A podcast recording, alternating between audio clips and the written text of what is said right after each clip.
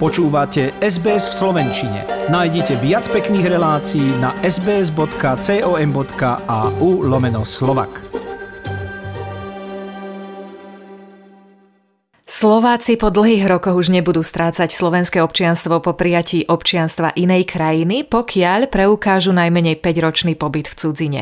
Vyplýva to z novely zákona o štátnom občianstve, ktorú v polovici februára schválil parlament. Čo to znamená pre nás, Slovákov žijúcich v zahraničí, a prečo bolo dôležité novelizovať tento zákon? O tom budeme hovoriť s konzulkou Zuzanou Kapustovou z veľvyslanectva v Kembere. Dobrý večer. Dobrý večer, pani redaktorka. Som rada, že som opäť vo vašom štúdiu. Povedzme si na úvod, čo je podstatou spomínanej novely.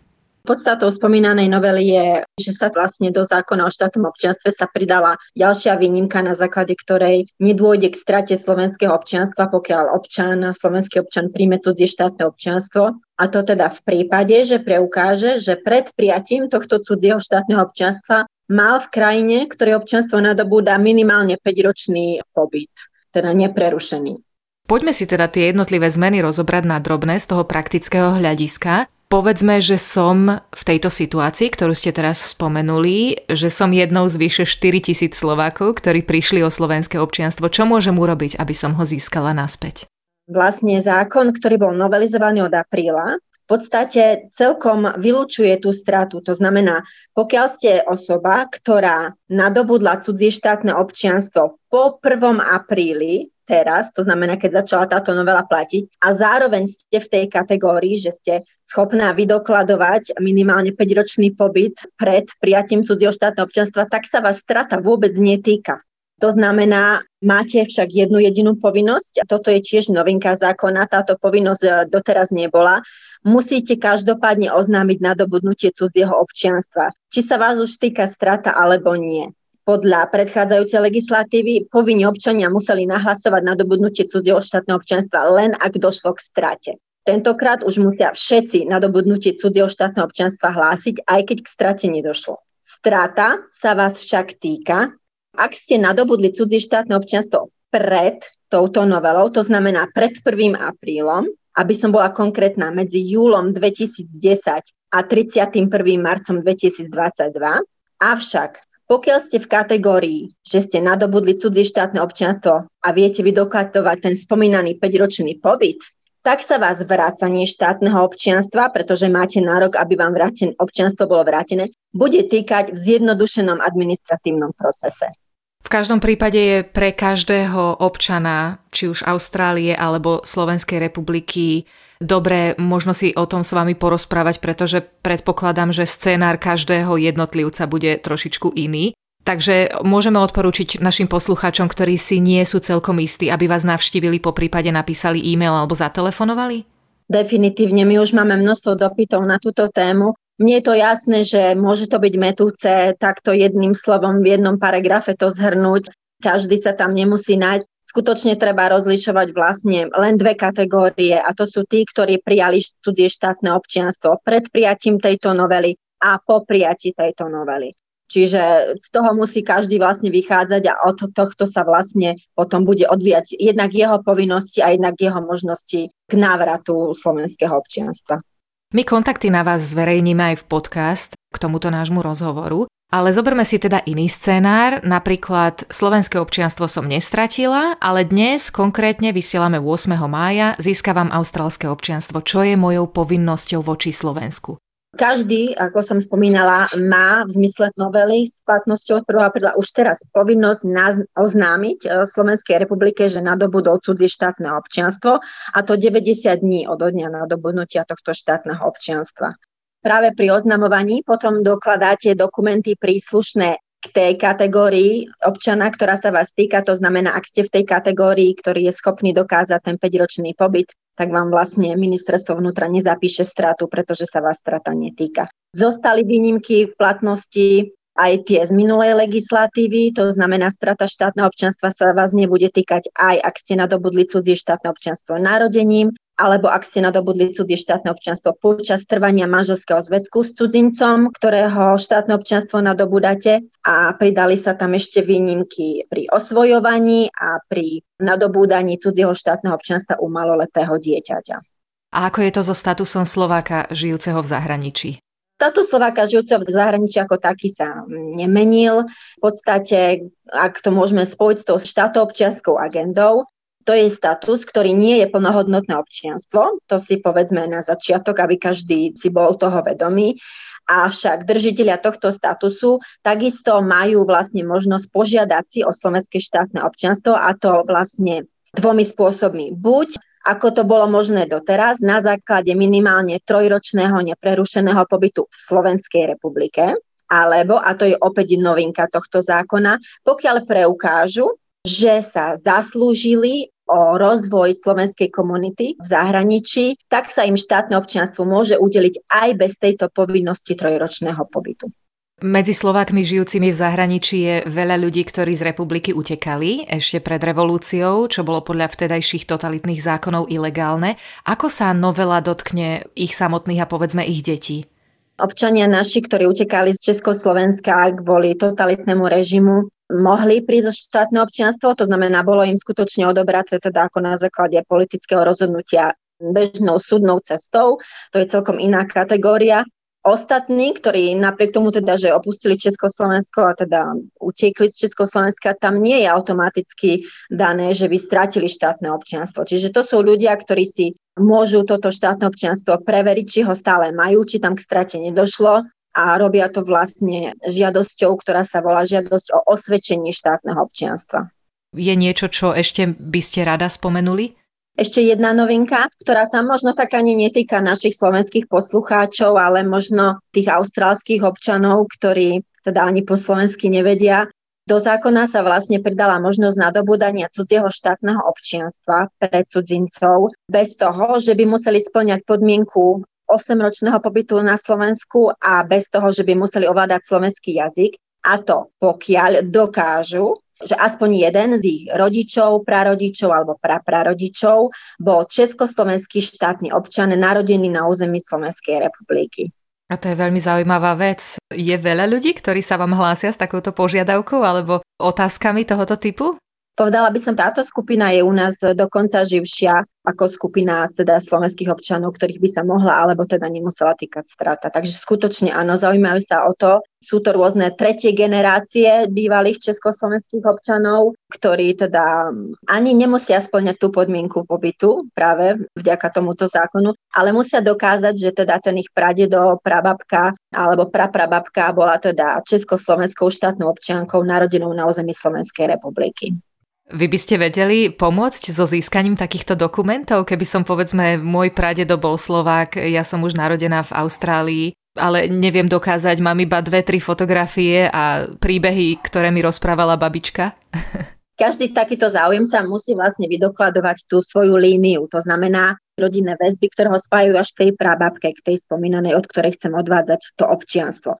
To znamená, tam sa začína čím? Začína sa rodnými listami. Získať si rodný list kohokoľvek narodeného na území Slovenskej republiky vôbec nie je žiadny problém. Dá sa to teda aj cez veľvyslanectvo. Niečo musíte vedieť o tej osobe, to znamená dátum narodenia a miesto narodenia, pretože inak nevieme, kam máme vlastne zaslať tú žiadosť. Čiže nemôžeme po celom Slovensku po matrikách sa dohadovať, kde to, to narodenie mohlo byť zapísané. Čiže nejaké základné údaje o tej vašej prababke je nutné vedieť. A tým vlastne začínate. Čiže začínate rodným listom prababky, potom si dokladujete celú tú rodovú líniu až ku vám, to je prvá záležitosť. A druhá záležitosť je vydokladovať to československé občianstvo tej prababky, pretože u nás rodný list samozrejme nie je dokladom o občianstve, je to len vlastne dokladom o tom, kde sa človek narodil. A československé občianstvo sa vlastne dokladuje rôznymi osobnými dokumentami, to znamená pásmi, občianskými preukazmi alebo napríklad štítacími hárkami. Samozrejme, dnes sa dostať k prababkinu pasu je už asi nemožné, ale cez rôzne archívy v Slovenskej republike sa dá dopátrať napríklad čítacím hárkom alebo na základe iných dokumentov, ktoré sú v archíve vedené k tejto konkrétnej mojej prababke, naozaj potvrdiť, že bola československým občanom teda svojho času. A tu sme zasa pri tých rôznych scenároch. Takže asi treba pristupovať ku každému z nich individuálne a preto necháme kontakty na pani konzulku aj Slovenské veľvyslanectvo v Kembere k našej podcast na internete sbs.com.au lomka Slovak, ale vrátime sa teda k tej našej pôvodnej téme, aby sme zopakovali základné informácie. 1. apríla vstúpila do platnosti novela zákona o štátnom občianstve, podľa ktorej už dvojité občianstvo nie je zakázané, avšak podmienkou k tomu bude minimálne 5-ročný legálny pobyt v cudzine a bezúhonnosť. Aj pri tomto zákone existujú výnimky. Jedna sa vzťahuje napríklad na občanov Česka, ktorí žiadajú o slovenské občianstvo, Vzhľadom na príbuznosť českého jazyka a jeho základnú zrozumiteľnosť sa uplatňuje výnimka z požiadavky ovládania slovenského jazyka a sú tam aj iné výnimky, o ktorých si môžete prečítať na stránke Ministerstva vnútra Slovenskej republiky a musím pripomenúť, že nie všetky sa týkajú nás v Austrálii. Hovorili sme s pani Zuzanou Kapustovou, konzulkou zo slovenského veľvyslanectva v Kembere. Veľmi pekne ďakujem za rozhovor. Ďakujem aj ja, všetko dobre želám.